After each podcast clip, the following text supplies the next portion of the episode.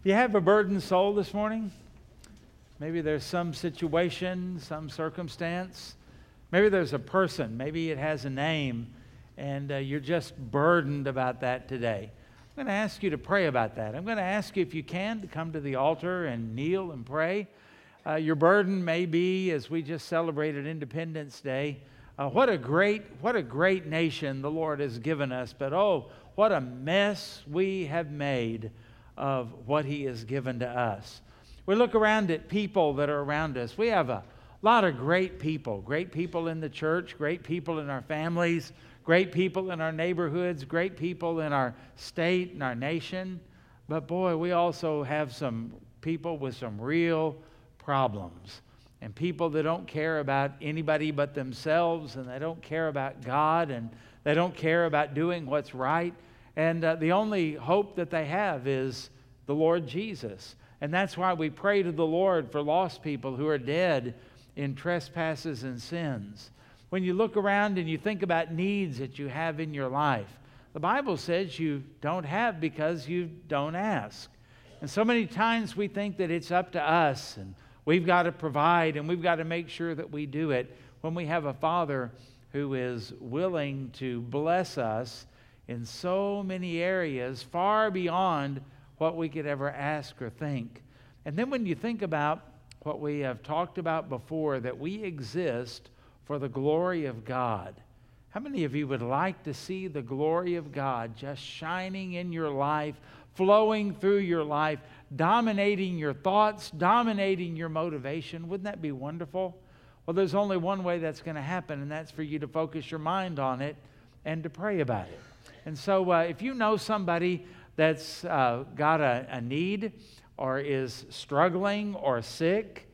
Uh, we know several people that are like that, and we'll certainly pray for them. You know, people that are grieving, you know, people that are just going through a storm. You can certainly gather around them if you want to. You can shoot them a text and let them know that you're praying for them, and you can also come to the altar on their behalf. So let's go to the Lord in prayer. Come join me here at the front, and let's spend some time with the Lord, okay? And don't let anybody come alone, please, okay? If you see somebody coming, come up and uh, join with them.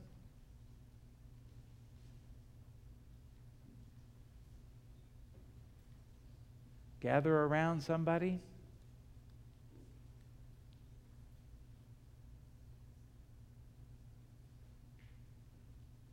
Everybody where they need to be?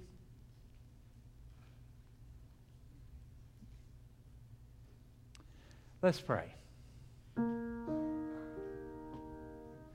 Lord, we pause in this service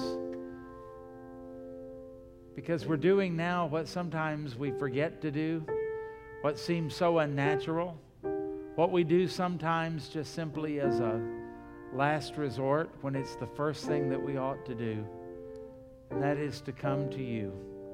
Lord, we've got people that are praying today praying with people, praying for people, maybe praying about a situation in their own life. We don't know every situation. We don't have to know every situation because the truth is, you know every situation. Would you comfort hearts? Would you bless? Would you infuse them with power and strength? Would you give them wisdom? Would you give them good counsel? Would you protect them, Lord? Put guardrails around the road of their life so that they don't go off, uh, uh, off of the road.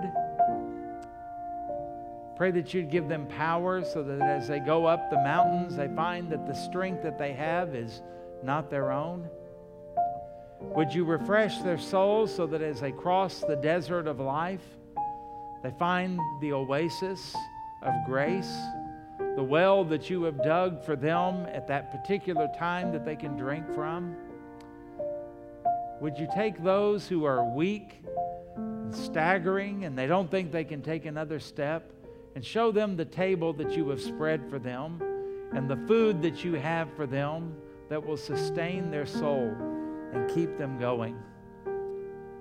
I pray, Father, that you would heal those who are sick pray that you would comfort the grieving. I pray that you would save the lost, those people that are on our hearts that are going to die and go to hell if you don't intervene. Please, please intervene.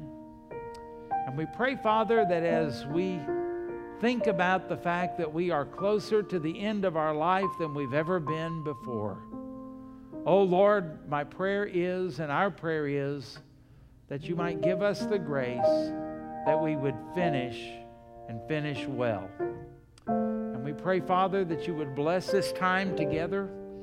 And we pray that you would bless our understanding and our comprehension and our application of your word. Holy Spirit, our hearts are open to you. We are yielded to you today. Do what pleases you to the exaltation of Christ, the presentation of the gospel, and the equipping of the saints. And we pray this, Lord, that we, like Daniel this morning, might be ready for whatever we encounter this afternoon or tomorrow or this next week. Thank you, Lord, for your love, grace, and mercy. And it's in Jesus' name we pray. Amen. Let's do something we haven't done for a while since Mother's Day. Turn to the book of Exodus. And let's go to chapter 39. You say, well, we didn't cover those others. Well, there's a reason for that. We have uh, looked at so, uh, so much at the furnishings and the tabernacle, and where we left off, and coming uh, to this point, it's a, a, repetition of all of those things. So you uh, certainly feel free to go back and look at those and study those and uh, remember that they all point to the Lord Jesus Christ. And uh, that's a, a, wonderful thing. And they talk about redemption. But today, as we get down to uh, verse, uh, well, it's actually uh, chapter 39 and uh, we look down at verse 32. We kind of are going to take a few weeks to end this up and wrap this up. Now, one of the things that I read and a, that a commentator said that I think is worth noting is worship is much more important to God than it is to us. How do we know that? Because in this book of Exodus, about one third of the book is about nothing but the worship of God. How to do it, with what to do it, all of those kind of things, where to do it, when to do it, all of that. And uh, so uh, we look at that and see that where we would skim over those things. Oh, I've kind of, you know, seen that before. We need to remember those things and stop and think about them. Worship is very, very important to the Lord. The other thing I think that we have to make note of is it takes time. It takes time. The Christian life and walking with God takes time. Now, we want to be just kind of zapped. And, you know, we love those stories and those experiences where, like, lightning seems to strike and everything changes. That happens sometimes, sometimes. But in the history of Christianity, those things are very rare compared to everything else. The normal, normal way God works is growing us through time and through experience and through uh, the ingest- ingestion of His Word and uh, those type of things. It takes time to grow.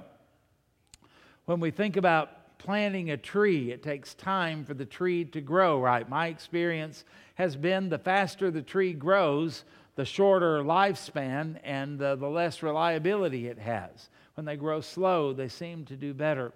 And uh, as we think about um, when a, a woman finds out that she's expecting a baby, we don't want the baby right away. It takes nine months for that baby to grow. And when that baby is born, we don't say, Welcome, uh, here's your driver's license. It takes time for them to be able to drive.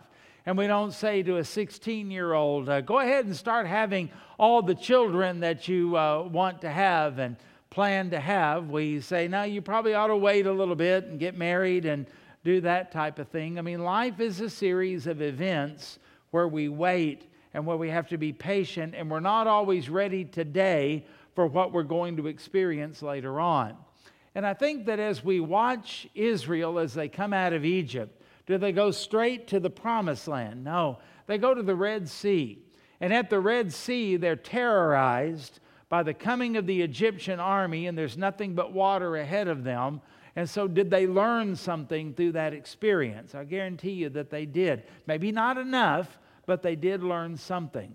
And as they go through the time at, at Sinai, I mean, understand that when they came across the Red Sea and then they camped at Mount Sinai and that mountain range, Horeb, there, that they've been there quite a while now. They didn't just hurry up and leave and go. They had things they had to do. The Ten Commandments had to be given, and they had that awful, horrible golden calf experience. You remember that. And now they get the instruction for the tabernacle, and then they've got to build the tabernacle, and they've got to put all of it together.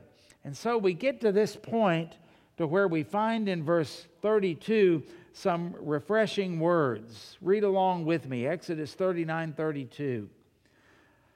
Thus, all the work of the tabernacle, uh, uh pardon me, the of the tabernacle of the tent of meeting was finished. Sigh of relief. Finally, finally, they got it finished. But here's a good word, too. And this is unusual, but what a blessing. And the children of Israel did according to all that the Lord had commanded Moses. Finally, they finally got something right. Finally. Took time, took time, but they did it. And this is the testimony of Moses under the inspiration of the Holy Spirit. They finished it, but they didn't just finish it, they finished it the way God said to finish. Now, that is how you want to end your life. Everybody's going to finish their life. Everybody. You're closer to it now than you have ever been. Everybody's going to finish. But will you finish it like this? According to all that the Lord had commanded. Now, there's the key. And there's where the rub is, and there's where the battle is. But at least at this point, Israel got this right. And it says, to emphasize it, so they did. I'm in verse 33. And they brought the tabernacle to Moses. They've been building it, working on it. It wasn't just Moses doing it. Uh, you know, all those people that were named and all the craftsmen. So they bring all of the parts, all of the furnishings, all of these things to Moses. The tent and all its furnishings, its clasps, its boards, its bars, its pillars, and its sockets, the covering of the ram skins dyed red, the covering of the badger skins, and the veil of the covering, as the ark of the testimony with its poles and the mercy seat, the table, all its utensils, the showbread, the pure gold, lampstand with its uh, lamps, the lamps that were set in order, and all uh, its utensils, and the oil for uh, light, and the gold altar, the anointing oil, and the sweet incense, the screen for the tabernacle door, the bronze altar, its grate of bronze, its poles, and all its utensils, the laver with its base the uh, hangings of the court, its pillars and its sockets, and the screen for the court gate, its cords and its pegs, all the utensils for the service of the tabernacle, for the tent of meeting, and the garments of ministry. That's what the priest would wear to uh, minister in the holy place.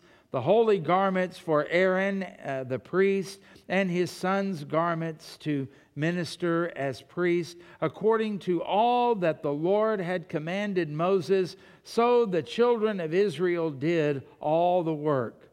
Then Moses looked over all the work, kind of an inspection thing as they brought it.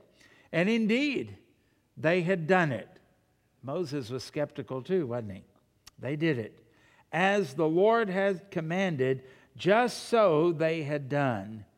And then it ends and Moses blessed them. Now let's think about that phrase, and Moses blessed them. We all want to have a blessed life. And Moses, the patriarch here, is blessing Israel. Now, that hadn't always been the case.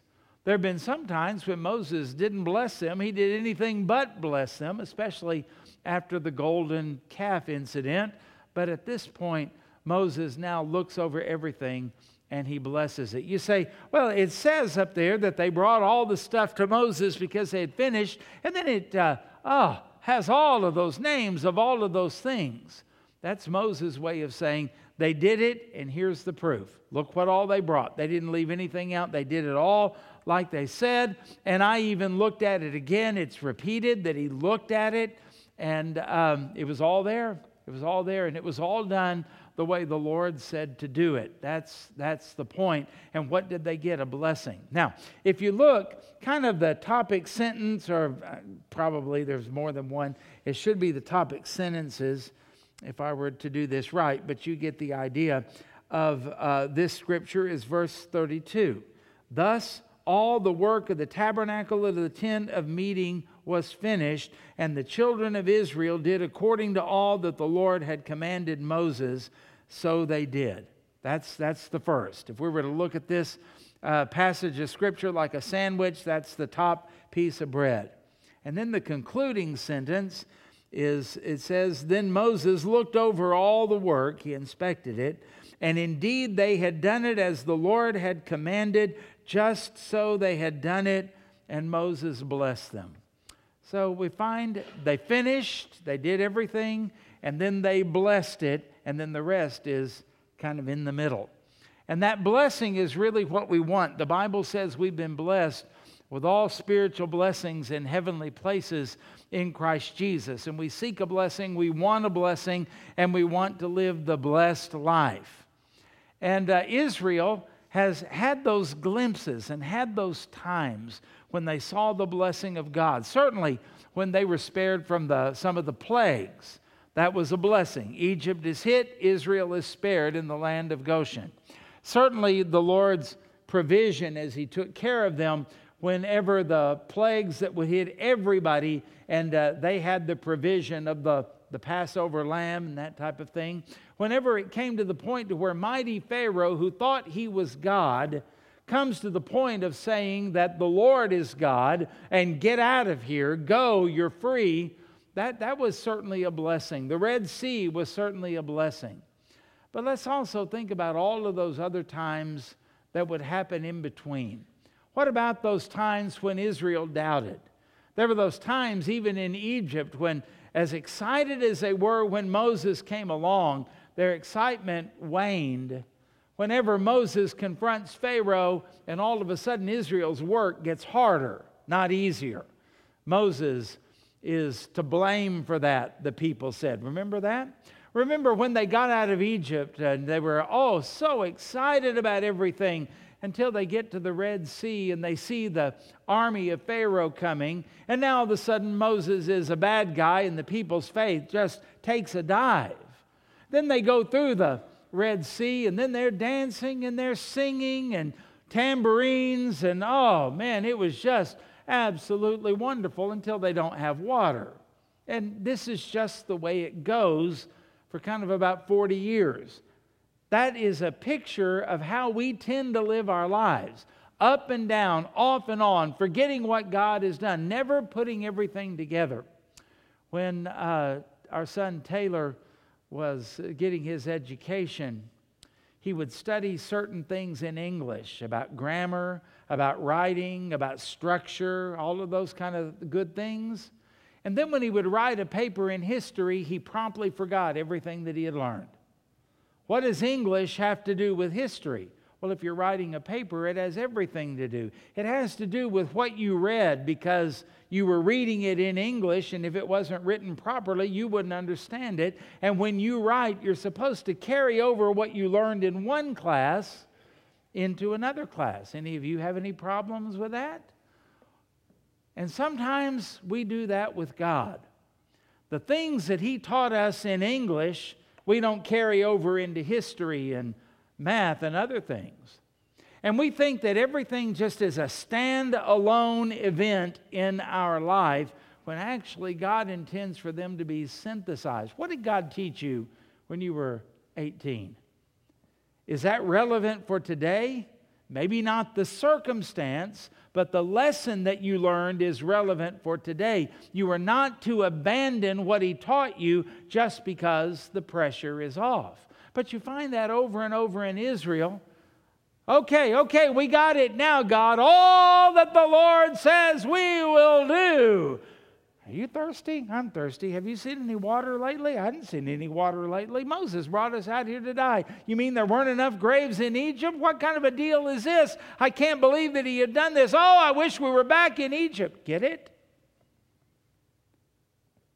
That's the way you live. That's the way I live. That's the way we live if we are not careful to take everything and put it all together. What did you learn so many years ago that you can apply today, that fits into today, that keeps you going today, that builds your faith today? This is what Israel had so much trouble with. And they were so impulsive about things, they didn't stop and think. A God who took the time to bring us out of Egypt and send us Moses, the deliverer, well, surely he's going to provide water. Surely he's going to provide for food. Surely he thought this whole thing through. I mean, look at the magnificent plan he had to get us out of Egypt. That should have never happened, and yet it did. And a God who could think that through, a God who know what plagues who knew what plagues to bring on Egypt to attack their gods and their deities and to exalt himself. Surely that God has thought about the fact we're going to be in a desert area. Surely he has thought about the fact that we're going to be over here by the sea and the armies are going to come. Pharaoh's going to want us back. Surely he's thought about all of that, but they didn't. Life was just a series of things that happened that had no um, just an isolated incident, let's say, just another isolated incident where God did something and they never put it all together. How are you doing on that? How are you doing on taking what you read in the morning if you have a quiet time? How are you taking that and applying it when the boss is putting the heat on you? You say, well, it wasn't relevant for that. I, I beg to differ. The Word of God is always relevant and it fed your soul. And you're supposed to take those things, maybe not what you read that exact morning, but maybe something you read two years ago fits for today. What are you doing with those things? Well, I read through the Bible in a year. That's great. That's great. But is the Word getting into you and is it changing the way you think, changing the way you act, changing the way you react so that you can begin to synthesize, homogenize all of the things that God has done and begin to apply them day by day by day, week by week by week, month by month by month, year by year by year, and decade by decade by decade, so that when you finish, you can say, I did all that the Lord told me to do through His Word right? And when you can do that, you can do it with the blessing of the Lord. Now, that's what Paul meant when he said, I fought the fight. Well, doesn't everybody? I guess you could say they do. But the way Paul framed it, he said, I have fought the good fight, not just any fight, the good fight, and I finished the race, and I'm ready to be offered as a drink offering because the Lord has laid up a crown for me and all who love his appearing. There's a difference between finishing and finishing well, finishing right on that. And so I want you to think about some things here. What was different about this time and what brought on the blessing of Moses instead of a curse from God? Well, consider this. Number one, when they built this tabernacle and put it together, for the first time in their lives, remember they were slaves in Egypt. For the first time in their lives, they were doing something out of love rather than the lash of the whip. Now, it wasn't that they had never done anything before. Many people think that the Jews built the pyramids that you can still see today. But regardless of whether they built the pyramids or not, They were working and they worked every day of their life. And I'll guarantee you, they were very, very productive. Pharaoh was building an empire, building cities, and building stuff that he could revel in and glory in. And he said, And you better get it done because if they didn't do it, they didn't do it because they loved Pharaoh. They didn't do it because they respected Pharaoh. They didn't do it because they cared anything at all about Egypt and Egyptian culture and Egyptian religion and archaeology. They, they weren't thinking, We'll build things that will last for thousands of years. No. There's only one thing they had on their mind build it or else. And if they didn't, they felt the lash of the whip, right? But there was something different when they were building this tabernacle. When they were forming that gold into those lampstands. When they were cutting that wood to be that table for the showbread. When they were building a box of certain dimensions that was going to be the Ark of the Covenant when they were making those curtains and embroidering them, as the Lord said, when they were making those gold sockets, all of those things, Everything was done out of an act of love and gratitude for the Lord. Do you remember how they gave all that material?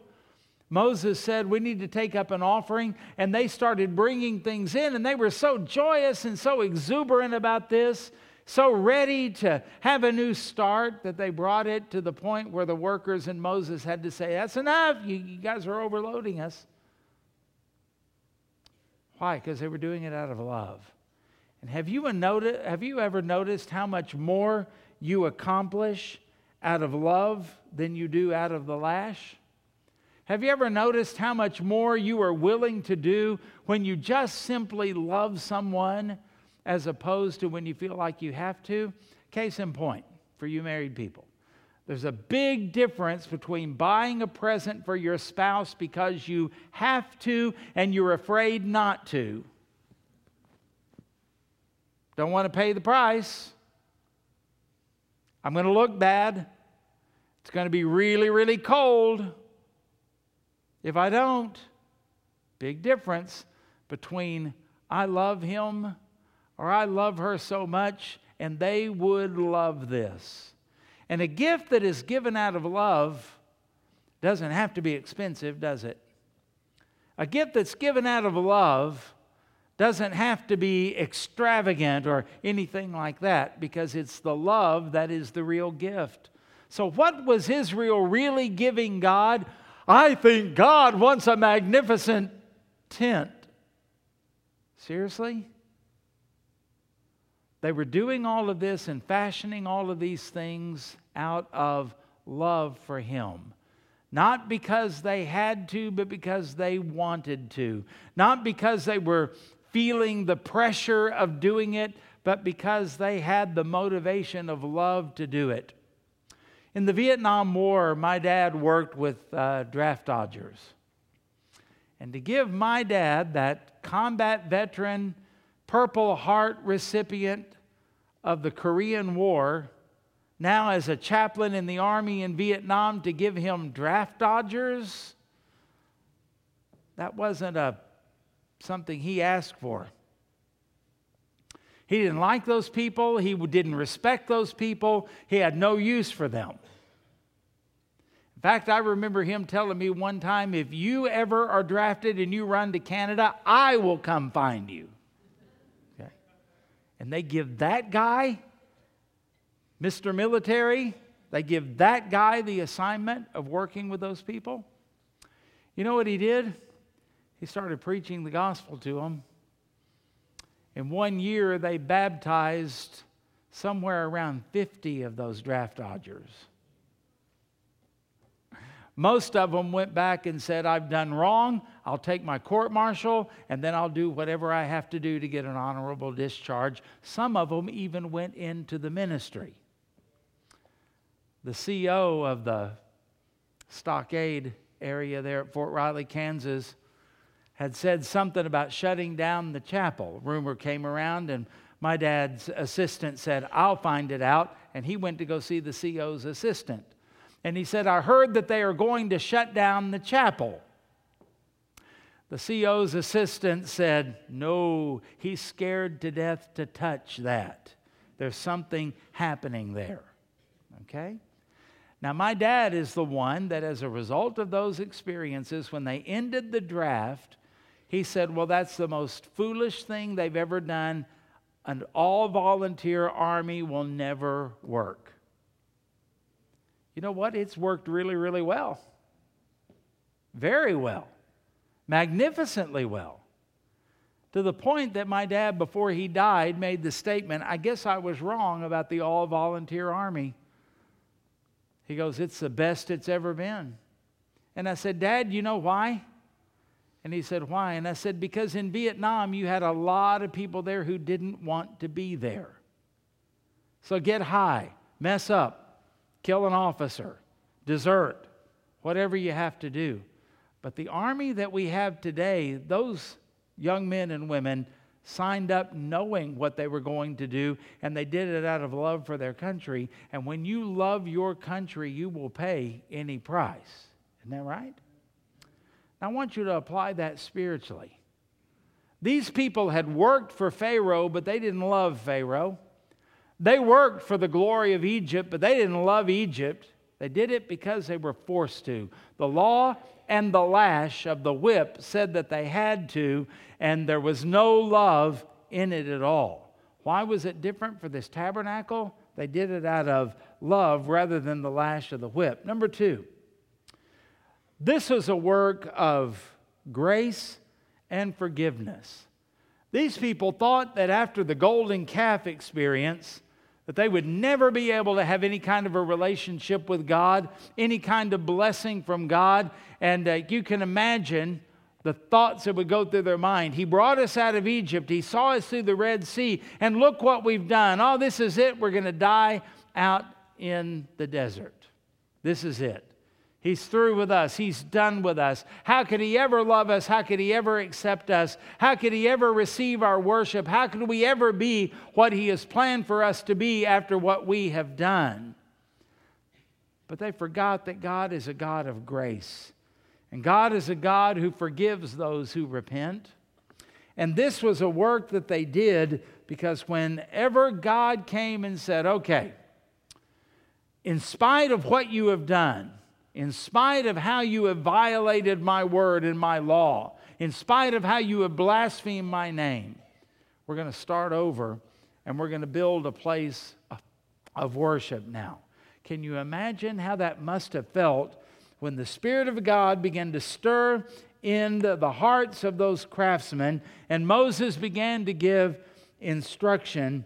And rather than being forced to do something, they did it because not only they loved, but because they had been forgiven. And Jesus put it this way He said, Those who are forgiven much will love much. And if you have a problem loving God, if you have a problem loving Jesus, it's because you don't realize how much He has forgiven you. And when you don't love Jesus the way you ought to, there's a little bit of pride somewhere in your heart that says, you know, God got a good deal when He got me. I was a bargain.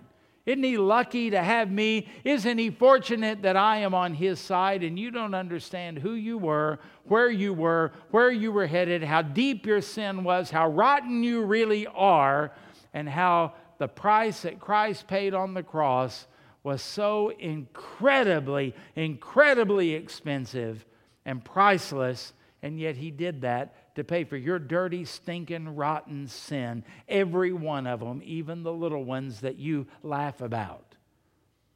And when you understand you've been forgiven, nobody has to tell you to go to work. When you understand that you're forgiven, nobody has to tell you you ought to love Jesus.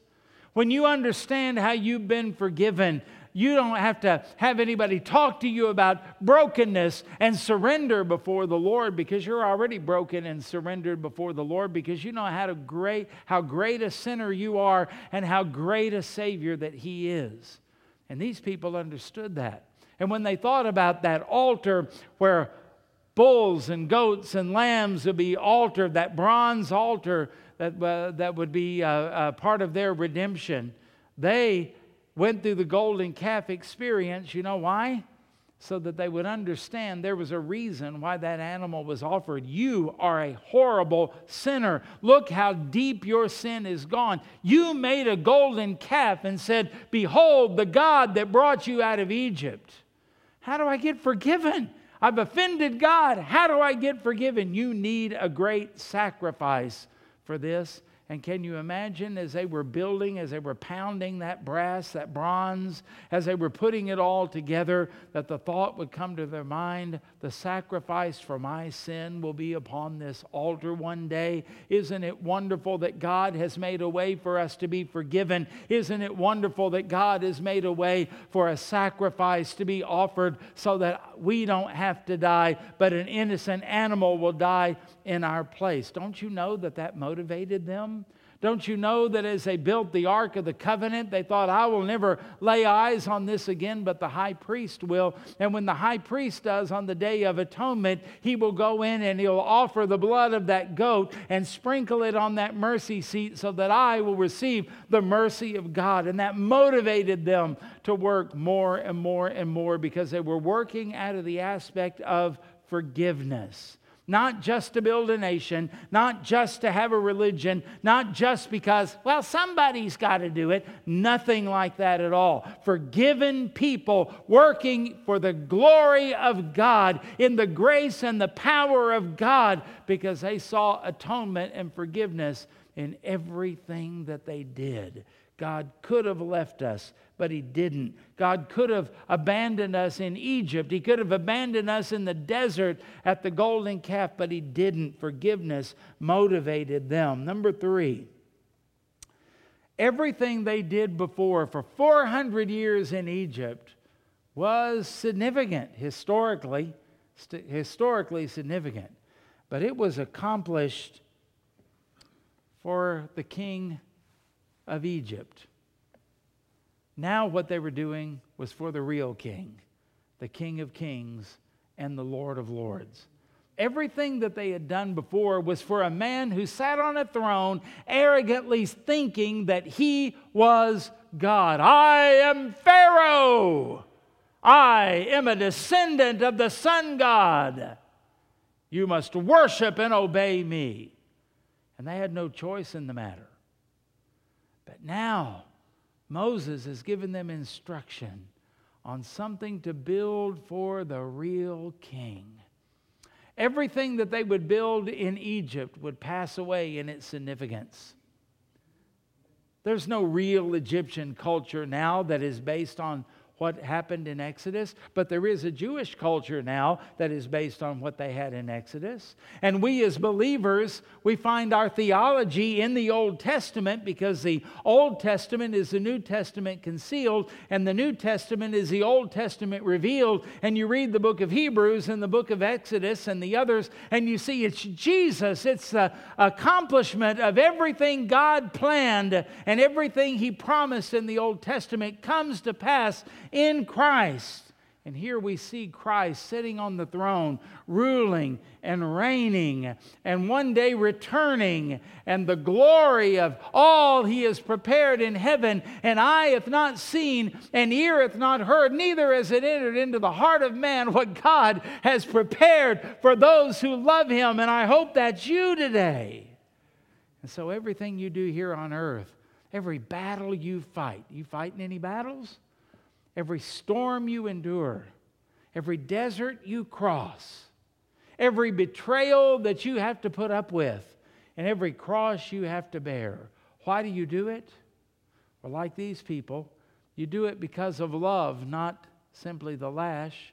You do it because you've been forgiven and you love the one that has forgiven you, and you are doing it for your king, the king that will never be off of his throne, the king that will never fail, the king that will never be overthrown, the king that will never be impeached, the king that no one will ever replace because his rule and reign is forever and it is final, and his name is King Jesus and He's worthy. Did you put a check in the offering this morning in that box out there? He's worthy of more than that. Did you give Him some time this last week to do some ministry, maybe working with children. And by the way, thank you for those of you who have been doing summer activities on Wednesday nights for our kids. Thank you for those of you who work in the nursery. Thank you for those who teach Sunday school. Thank you for those of you who work uh, during Awana and those type of things. Thank you for all of that. But I want to tell you something. You didn't expend anything and you didn't sacrifice anything because He is worthy of far more than that. When we come in here to worship this morning, for people who would practice with the choir and rehearse in the orchestra, he's worthy of more than that. For the time that you think about, that you spend in here thinking about his word, meditating upon his word, he's worth more than that because our king is the real king the King of Kings and the Lord of Lords. And these people were motivated to do all of this and to do it well and to do it right because they weren't just doing it for Pharaoh, who would be dead in a few years. They were doing it for Yahweh, who rules and reigns forever. Their motivation is completely different as they build these things. And then, when we think about all that they built in Egypt, if they built the pyramids, whoo, isn't that something? It's a tomb. All they did was build a place for the glory of man, somebody who died, and they put it in there, and they put his body in there, and it rotted, and it would be corrupted, and it would be nothing but just a mummy for archaeologists to find later on. But oh, this tent, this tent that they were building symbolized Jesus. This tent that they built, every ritual and every piece of, piece of furniture talked about a Messiah, the coming one who would forgive all of our sins, the one with whom we will live forever and ever and ever and ever and ever.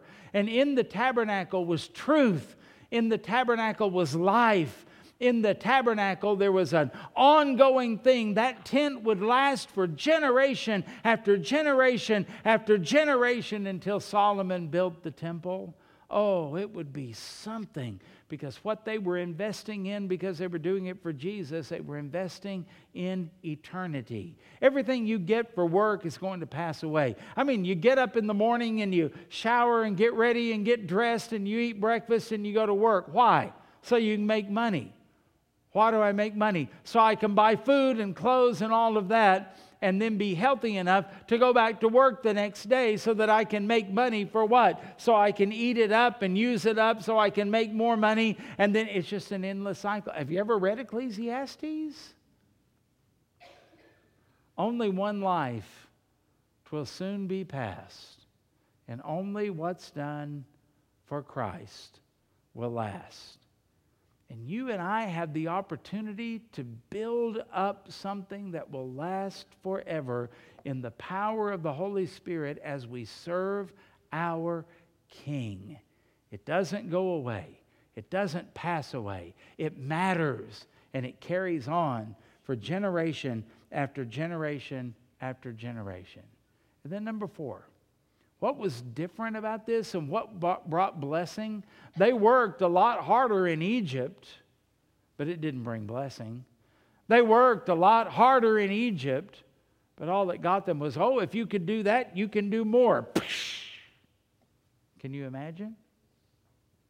But there was something different about this. They finished it, it was all done right and it had the blessing of Moses, which was equivalent to the blessing of God on it. What was different? I want you to think about all of their life in Egypt and even the golden calf. Who thought those things up? Whose idea was it to make Israel into slaves? Man's. Whose idea was it for them to work on the projects that they worked on all of those 400 years? Man's. Whose idea was it for them to gather straw for the bricks when Moses confronted Pharaoh? Man's. Whose idea was it to keep them in bondage instead of setting them free? Man's. Whose idea was it to say, We've made a mistake, let's go get them and bring them back? Man's.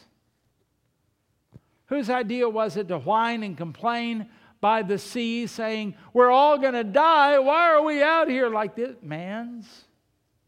Whose idea was it to complain and want to stone Moses when they didn't have water or food in the desert? Man's. I mean, think about it. Whose idea was it 40 years later not to cross the Jordan because uh, people over there are just too big and the cities are too well fortified for us? Man's. But there's one thing that was different the tabernacle was not initiated by man. The work on the tabernacle, the rituals of the tabernacle, the materials of the tabernacle, none of that was initiated by man. It was initiated by God. And what they were doing when they built the tabernacle is they were doing God's work in God's way because it was according to God's plan. He initiated it. And so often we find ourselves doing the best we can and doing everything we could think of when God is saying, You're missing it. Whatever is born of flesh, no matter how well intentioned, is flesh.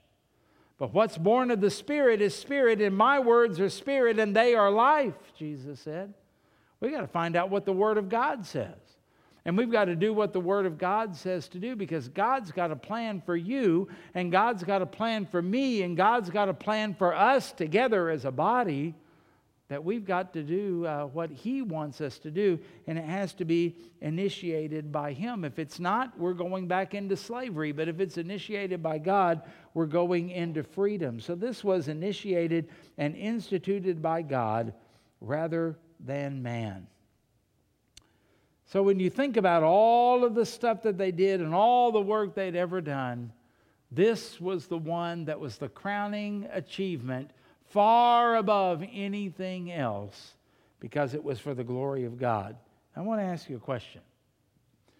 If we think about what we were talking about, if you did everything you did out of love instead of the lash of the whip, if you did what you did because you were forgiven and it was by grace and not by force, if you were the one that you were doing this because of something that had been put together for the glory of God and not the glory of man, and uh, for your own self achievement and all of those things, how different would your life be?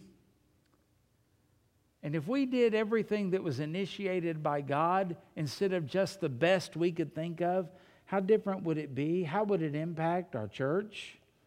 How would it impact our society? How would it impact our family? How would it impact our work? And more importantly, how would it impact you and how would it change your life?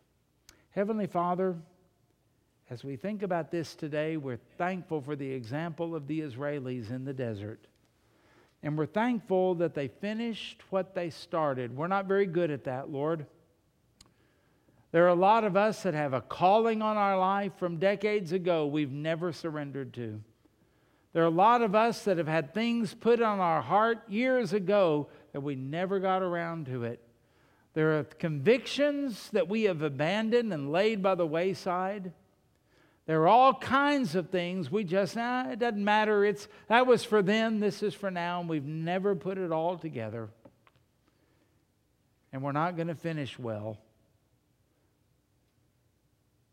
And so, Lord, I pray that you would change us and let us learn from this today. You have a better way, the ultimate way. So, for those who have never trusted Christ as Savior and Lord, Today, Lord, may they be convicted of their sin. Today, Lord, may they see that Jesus paid for that sin on the cross of Calvary. May they see today that Jesus rose from the dead and that he is Lord and he rules and he reigns, and may they trust him as the full payment for their sin. May they confess him as Lord and may they live for his glory. And may every believer here learn from this situation today in Exodus that these four things are the way we are supposed to live so that we end the life with a blessing like the children of Israel did in this situation. Help us, Lord. Forgive us, Lord. Cleanse us, Lord. And motivate us like never before for your glory and honor. And it's in Jesus' name we pray. And all God's people said, Amen. God bless you.